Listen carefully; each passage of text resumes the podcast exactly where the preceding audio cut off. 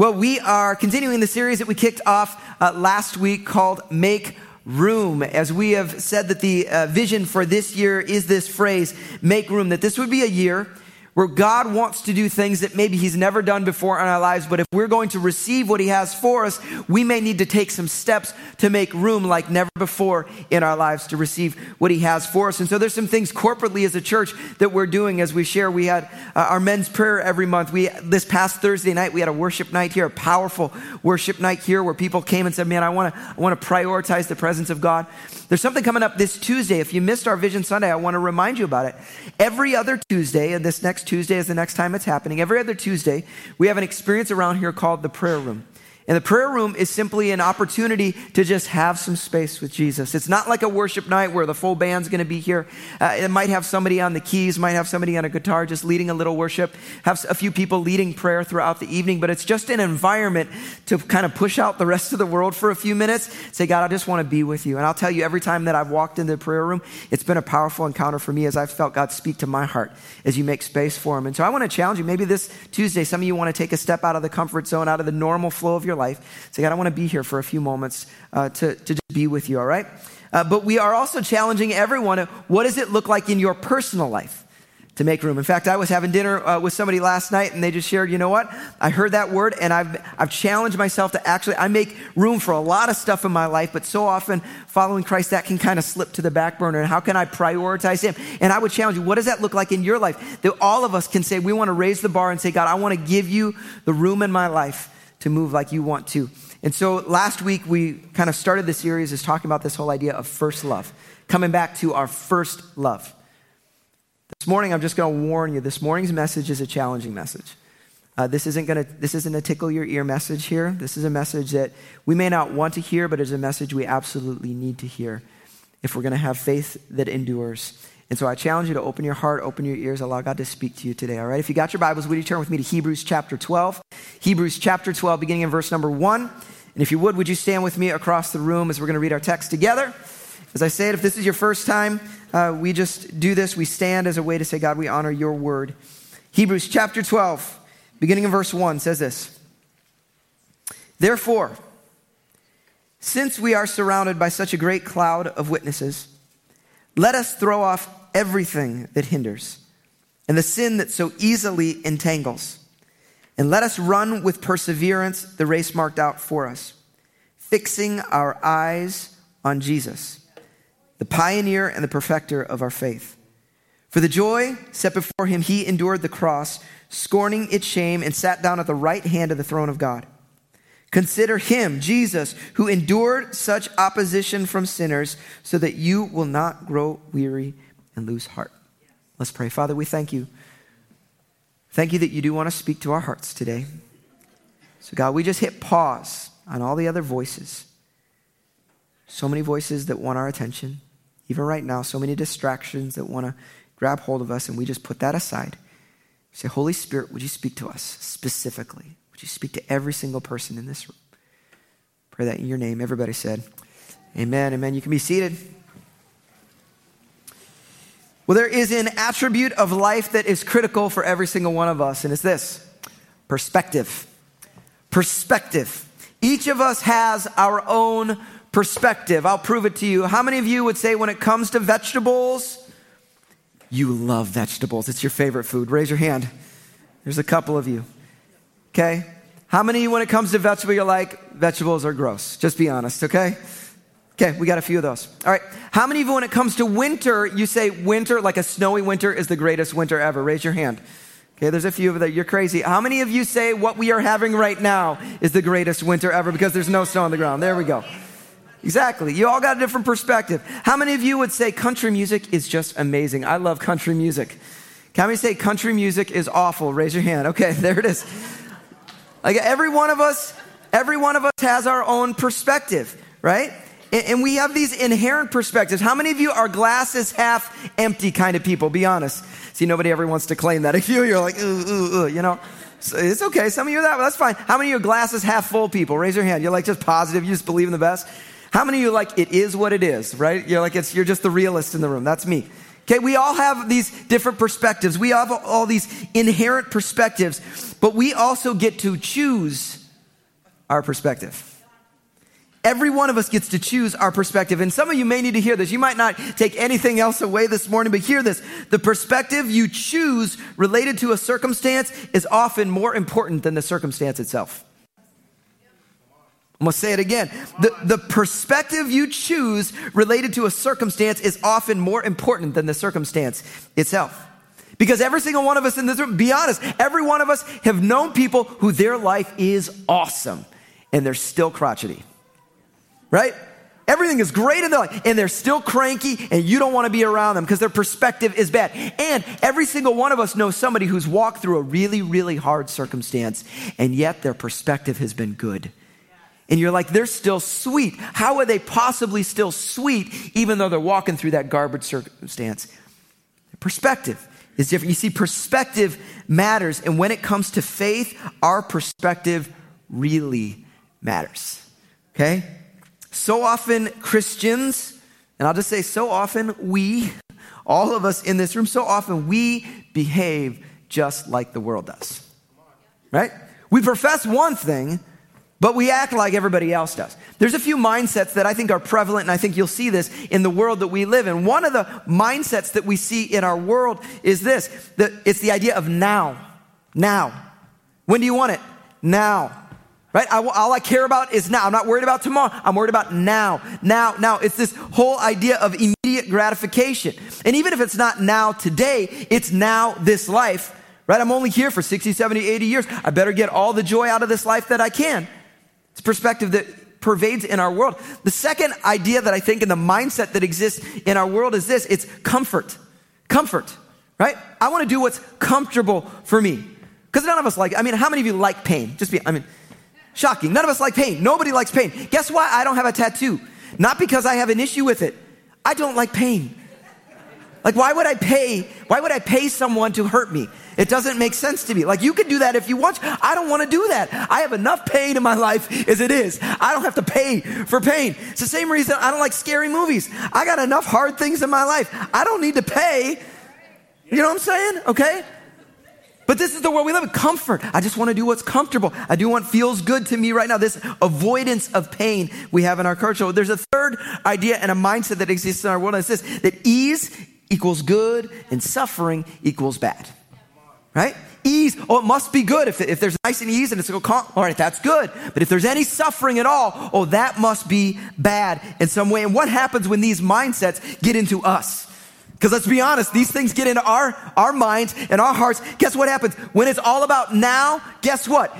You're not going to be concerned about being faithful to Christ. You're more concerned about what makes you happy. When it comes down to it, I would rather be fulfilled. What meets my needs, not what makes me faithful to Christ, because I'm more concerned with now than Christ. Okay? And when this whole idea of comfort comes in, you're definitely not gonna, like, if following Jesus is everything's going well, great. But if you get to a point where faithfulness to Christ demands something uncomfortable of you, I'm out. I didn't sign up for this one. I just thought it was heaven. Like that was what I was signing up for. Uh, heaven sounded good, but this doesn't sound good.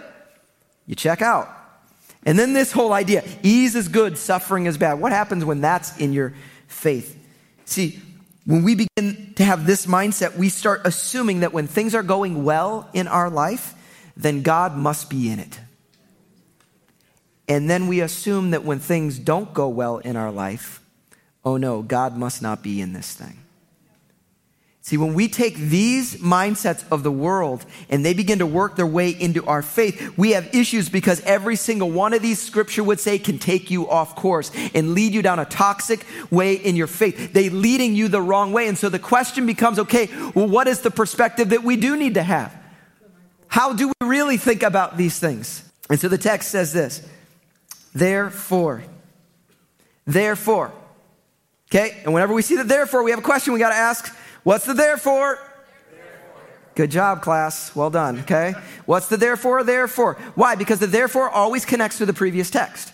All right. And this isn't just connecting to a verse or two in front of this. This is connecting to the entire chapter before this. Okay. And so I want to go actually all the way to the beginning of chapter 11, which is known as the Hall of Faith. If you know this is kind of people talk about this, the Hall of Faith. There's all these people and amazing stories of faith that are listed in chapter 11, but it begins in verse number one by saying this. It says, now Faith is confidence in what we hope for and assurance about what we do not see.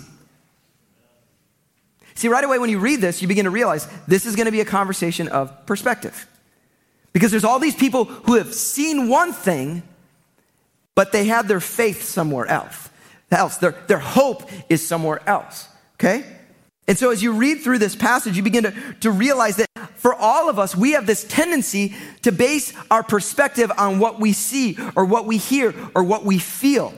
But if we're going to have faith that endures, then we can't base our perspective on those things. We've got to think differently. We've got to respond differently, okay? And so if you read through chapter 11, what you see over and over and over again is they start listing all these characters of faith and the way that they endured and they had faith and they had faith and they had faith and they didn't see the thing they wanted and they didn't experience what they wanted, but they had faith and they had faith and they kept looking to something else. And we get to verse number 13 and it says this, pull that one up. It says, all these people were still living by faith when they died. They did not receive the things promised. They only saw them and welcomed them from a distance, admitting that they were foreigners and strangers on earth. See, they had a different perspective.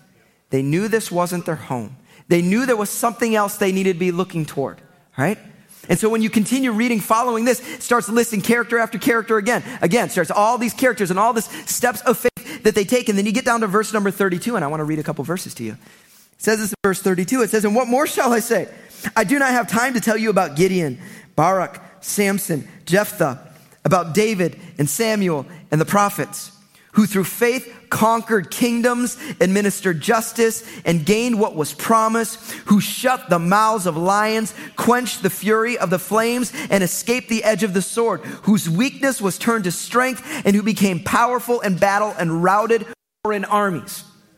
Now you read that and you're like, yeah, right? That's, that's the kind of faith I want to have right there. I want the faith. We're like, yeah, we're kicking butt here. We're doing amazing things. We would all love it if all the things were going well. But you go well, another verse or two later, and what does it say? There were others who were tortured, refusing to be released so that they might gain an even better resurrection. Some faced jeers and floggings, and even chains and imprisonment. They were put to death by stoning. They were sawed in two. They were killed by the sword. They went about in sheepskins and goatskins, destitute, persecuted, and mistreated. The world was not worthy of them. I don't like that list. why, is, why is he speaking this to us? You see, I think a lot of times when we go through hard stuff, and I'll be the first to admit, when I go through hard stuff, it's really easy for me to think, oh, I'm the only one dealing with this. Nobody else has to deal with what I'm dealing with. So you get this whole list, and it's as if the author of Hebrews is reminding us we aren't the only ones who've gone through hard stuff. We aren't the only ones who've had to hold on and have faith through challenges. When we, we felt like God spoke something and yet it still has not come to pass. Every single one. There are other people who have walked the road of difficulty, the road of pain, the road of disappointment, and yet they have maintained a different perspective. And so that's what he wants to lead us to here when we get to chapter 12. And at the beginning of chapter 12, it says this Therefore, therefore, right? In light of this, this long list of people, says, Since we are surrounded by such a great cloud of witnesses, all of these believers who have stayed faithful, that kept placing their faith in God despite the circumstances they were walking in, they kept a different perspective. In light of all of these people, yeah. let us throw off everything that hinders the sin that so easily entangles us. See, in a moment, he's about to give us the perspective we're supposed to have. But before we get to the perspective we need to have, he's going to tell us some things we got to let go and that we've got to get out of our lives. Because these things will kill us if we don't deal with it. And I want to take a moment just to deal with these two things. The first thing that he says is this He says, throw off the sin that so easily entangles us. Now, let's just be real. In the modern church, we don't like to talk about sin. Most church, they don't want to talk about sin. We like to talk about bad decisions, mistakes, right? I do the, well, I just got off a little bit, right? My trauma causes me to act that way. Like we come up with reasons around everything. But the reality is, there are some things that are sin.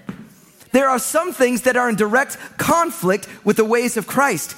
And the calling for us is that we've got to get into a different posture with sin. We can't simply be those who try to manage our sin. We can't be those who just try to get our sin under control. There are times in life where we need to throw off the sin that so easily entangles us. Why? Because it's grabbing hold of us. We don't understand how it's killing us. We understand that sin, what? The wages of sin is what? Death. And yet, so often in our lives, we are walking around in the death because we've allowed the sin to remain when He's saying, get rid of it. It's killing you.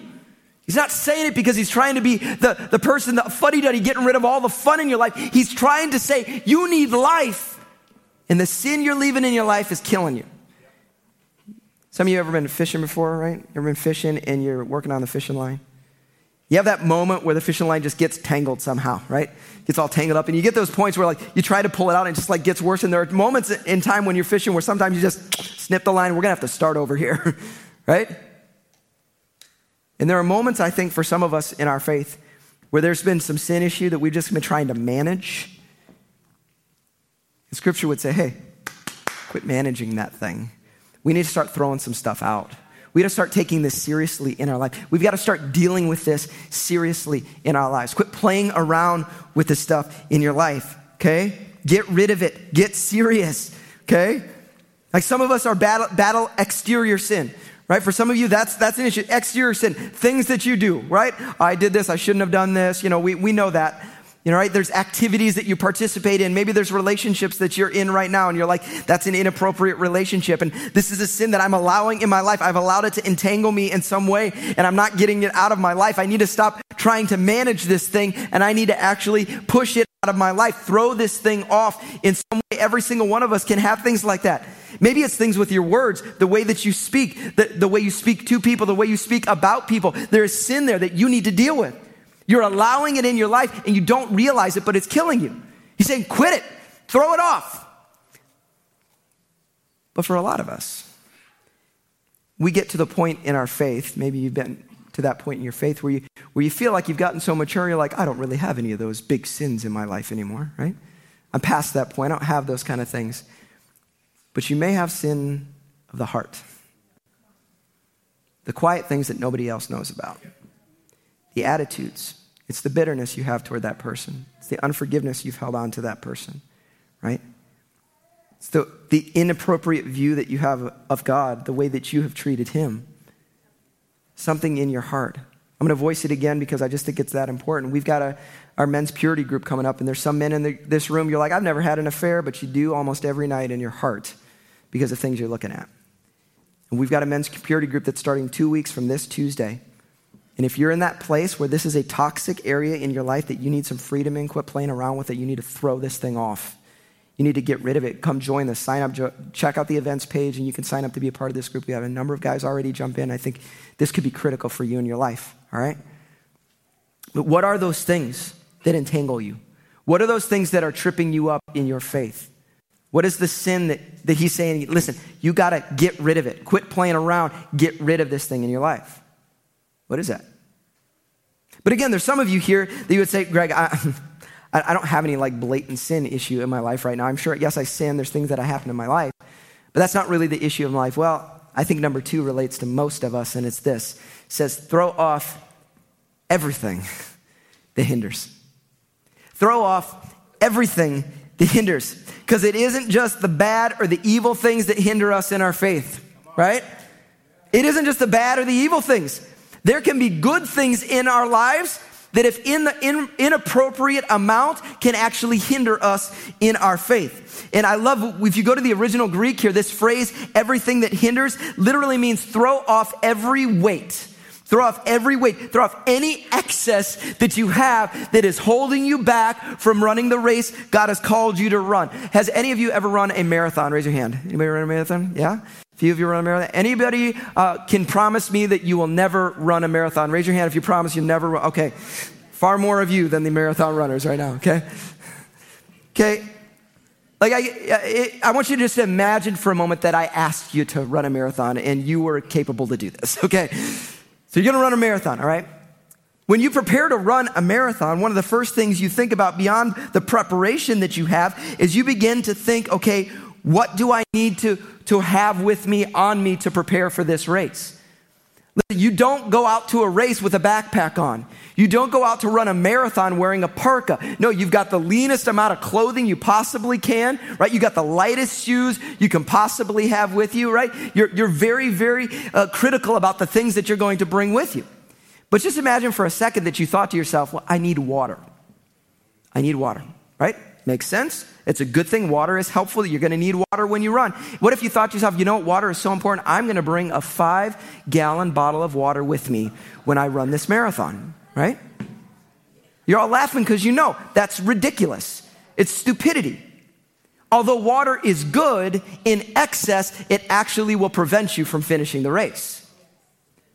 And here's what I would say is that many of us, if not all of us, have things in our life that maybe are okay. It's not necessarily sin, but unfortunately, in excess, it is doing something to hinder you in your faith walk. It's getting in the way of what matters most. There are things that are more important, but you're settling for the things that are here and now and temporary. And you say, What is that? What do you need to throw off? There's a question that a lot of times new believers will ask, and especially teenagers and kids will ask. And I think you'll understand. The question that they ask when they're, should I do it, should I not? The question they want to ask is this Is it sin?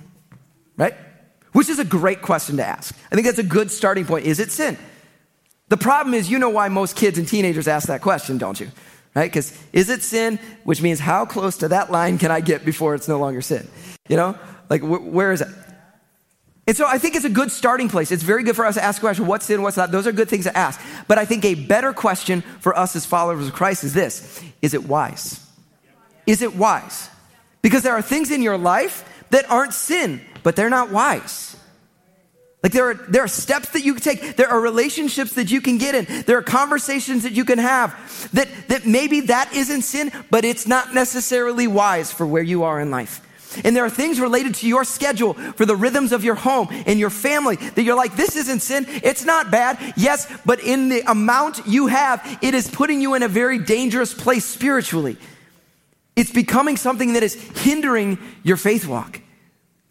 And so the question isn't, is it sin? The question, is it wise? How do I go about making decisions around what will propel me in my faith toward Christ as well as hold me back in my faith in Christ? And it might be different than the person next to you. It might be different than somebody else. But what is the Holy Spirit speaking to you? See, as it relates to this whole idea of making room for God in our lives, like on a, on a, a daily and a weekly basis, it's, there's a good chance that you have the time to spend with Jesus. You just tell me you don't because you filled your time with things that don't matter. I know that's true of you because that can be true of me. The amount of time that can be lost because I'm foolish with it is ridiculous. And so this isn't a, a guilt trip to say, oh, we can never waste any time. No, it's, a, it's an honest conversation to say, God, what am I allowing in my life that's actually getting in the way of the better? God, if you if I truly say you're most important, if I truly say you're Lord, you're the king over all, then what am I doing that's preventing me from actually living that way? What is hindering me in my faith? What is hindering me in my surrender to Christ? What is that? And will we get rid of those things in our life so that we could experience the freedom He has for us? See, I want to close our time together by going back to the text and getting back to the heart of what's being communicated here. It says, Therefore, since we are surrounded by such a great cloud of witnesses, let us throw off everything that hinders and the sin that so easily entangles. Let us run with perseverance the race marked out for us, fixing our eyes on Jesus, the pioneer and perfecter of our faith. Fixing our eyes on Jesus, focusing on Jesus, setting our eyes on Jesus, being intentional. Not because if you don't fix your eyes, they'll go other places. But we're going to fix our eyes on Jesus. I want to get to our big so what. We always say this. What's the point of this thing? Big so what this morning is this your eyes determine your direction. Your eyes determine your direction. We can say we're heading toward Christ, but what are you actually looking at? That will determine the direction of your life.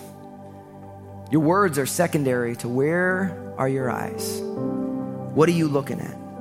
See, if we are to have the right perspective in the midst of this world through pain and challenge, if we're going to have the right perspective, then we must look in the right direction. You ever been driving a car before? Going down the road, driving your car, and you look at something out the window, and you look back and you realize that you have veered off the over the line for a second, right? Why? Because you naturally migrate to what you're looking at. Maybe it's happened on a bike. You're riding a bike, you know, and you're talking to the person next to you. You find yourself, whoop, whoop. I, I keep every time I turn my head, that's where I go. That's because your eyes determine your direction. What are you looking at? What are you focusing on? What has your attention? Because it matters. It matters. Hebrews would say this fix your eyes on Jesus, set your eyes on Jesus, give him your attention faith in Christ cannot be supplementary to your life. For a lot of us, we just sprinkle a little Jesus on top of the life, right? I'm living my life. I'm going to sprinkle a little Jesus every once in a while, and we'll call that good. Guess what? When you add Jesus to your life, it's really easy for you to also subtract him. And when it's uncomfortable, and when you don't like it, and when you disagree what Jesus is asking of you, you're going to say, I'm out. That's why he never asked you, could you just add a little Jesus to your life? No, he said, I'm Lord. You come to me. You surrender your life to me. And it's no longer your life, it's actually mine. I'm the one who gets to call the shots now. I'm Lord. And guess what? I'm Creator God with all authority, and I deserve it. And I love you, and I will lead you to life and hope. But at the end of the day, you're mine. It's not the other way around. If we're going to have a faith that endures the challenges, we have to have the right perspective.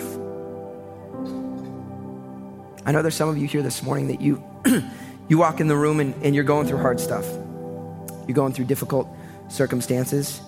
Um, if you're like me, when I go through hard stuff, it's really easy for my my world to become very small, and to start. I, it's like I can only think about my problems and my issues and what I'm going through.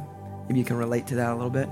It's like I'm not really thinking about everybody else, I'm thinking about myself, all these kind of things. And so if you're here this morning and you're walking through some hard things, difficult seasons, like I understand it. This is not meant to diminish any of those things because I understand all of us walk through those things. But here's the challenge for you today. Is rather than fixating on the challenge, would you fix your eyes on Jesus? Would you put your attention on Him? Would you say, Christ, I want to have the right perspective like those believers who have endured painful things. God, would I be someone who says, Christ, I still choose faithfulness to you despite the challenges I'm walking through? I'm not going to let this determine my faith. No, my faith is in you no matter what. Would we be those kind of believers that can endure through the hard stuff? Because if you're like me, when you go through hard stuff, sometimes you want to bail. But the invitation is to say, God, God, I, everything in my flesh wants to bail right now, God, but I choose faithfulness to you. I'm not going to look at my circumstance. I'm not going to look on my feelings. I'm not going to look through just my eyes. I'm going to look through my heart of faith in you, God. And I choose to put my trust in you, Jesus. Fix your eyes on Jesus, the author and the perfecter of your faith. He's there working with you. It ain't you on your own. He's the one working this thing out. All right? But I would say there's some of you, you know what? Your life is great right now. You're like, you know what? My life is going well. I'm not walking through any challenges right now. Guess what the tendency is? At least I experience this. When everything's going really well, my world can still get very small. Shockingly, I begin to think about myself a lot. And I'm worried about my world and what I've got going on, not really concerned about everything else. You know what the encouragement is for you? You might have heard it before. Fix your eyes on Jesus. Fix your eyes on Jesus. In those moments when things are going well, if you're not careful, if you do not keep your eyes on Christ, then what are you going to be concerned about? Now, comfort. You're going to view things like the world, and that is a very dangerous place to be in your faith. We want to be those who say, Christ, whatever happens, if it's good, bad, indifferent right now, God, no matter what I face, if I'm victorious like some of these guys, if I'm getting sawed into wherever it is, God, I choose to get my eyes on you. And I'm going to endure just like you did because you endured the cross for me. You took it on. Why? Because you knew that your death meant salvation for me. And Christ, I want to respond to your goodness and your love and your faithfulness by giving my life to you. No holding back. No reservations, no lines around it, no rules that say, if this doesn't happen, God, I'm bailing. No, it says, Christ, I'm all yours. You are Lord and King over my life. That's the only faith that will endure. That's the only perspective we can have that actually will last when the difficulties come. And my prayer is for every single person, my prayer for me, for my wife, for my kids, for our family, is that we would be those types of followers of Christ that our hope and our confidence is in Him. We fix our eyes on Him in every circumstance. So I ask the question where are your eyes today? Where are your eyes today? What have you been looking at? What have you been focusing on in your life? Is it Christ? Is it your challenges? Is it your world? In a moment, the team's going to lead us in a song. Some of you have heard it before. It just says, Turn your eyes upon Jesus. Look full in his wonderful face, and the things of earth will grow strangely dim. The good stuff, hard stuff, the stuff we love, the stuff we don't like, will grow strangely dim in the light of his glory and grace. You bow your heads, close your eyes across the room as we respond for a moment? Father, we thank you so much. We thank you so much that you care for us that you love us, that you invite us to yourself. Every single week, God, there's just a stirring in hearts to, to come to you in a deeper level. And we just thank you that you are patient with us.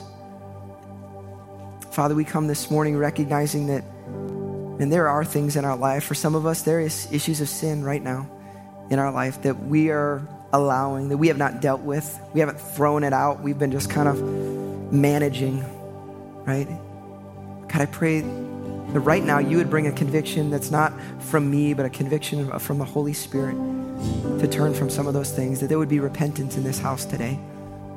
Would you do that, Lord? And I, I also just pray for those who it's not an issue of sin, there's just a distraction. There's something that's pulling us away from you, it's, it's hindering our faith. God, I pray that you would begin to reveal some of those things right I'm going to give you about one minute with every head bowed and every eye closed. I'm going to give you about one minute, and I want you to just simply ask the Holy Spirit, Holy Spirit, is there something in my life that I need to lay down? Is there something that's just getting in the way? It's, it's entangling me in my pursuit of Christ. Maybe it's with my schedule, maybe it's with a person, whatever it is. Take about a minute, and if you sense the Holy Spirit speak to your, something to your heart, would you just have a moment of repentance right there where you're sitting? Would we just do that together over for the next 60 seconds?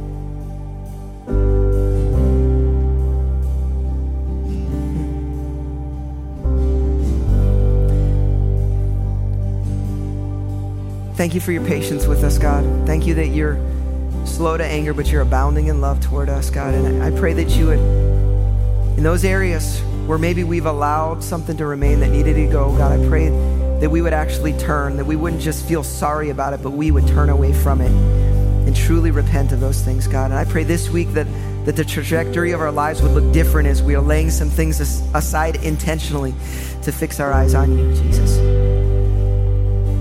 with every head bowed and every eye closed, if you're here this morning, I just feel like I want to give you an opportunity. Um, if you're here and you would say, you know what, I have I've been sprinkling a little Jesus into my life. I have not surrendered my life to Christ. There are areas of sin, there are areas in my life where I'm still living my own way, doing my own thing. He is not Lord over my life. If that's you this morning with every head bowed and every eye closed, I want to give you an opportunity to respond. So I'm going to ask you to just to do something very simple. Would you just lift a hand across the room? Say, Yes, that's me. I need to surrender my life to Christ. I'm done sprinkling Jesus into my life. I need to surrender to Him. Yeah. Yeah. I don't want to hurry through this. If that's you, I'm going to give you a moment. Would you lift a hand? Say, Yeah, that's me, Jesus. I want to surrender to you completely. Surrender to you completely. Thank you, Lord. Thank you, Lord. Yeah, if you were one of the ones that raised your hand, I would invite you just right now in your own heart to pray as I pray out loud. God, thank you so much for loving and pursuing me. Thank you for running after me, God. I admit that I'm a sinner. I admit that I've been going my own way. I've just been adding a little Jesus to my life here and there, God. God, I need to surrender my life to you and make you Lord over my life. I believe in Jesus. I believe he is Savior and King, and I submit to him as King over my life. Help me to live for you, Jesus. Help me to live submitted to you, Jesus, for your glory, and to receive the title of saved and redeemed and child of God. Thank you for that, Lord. Thank you for that. Thank you, Jesus.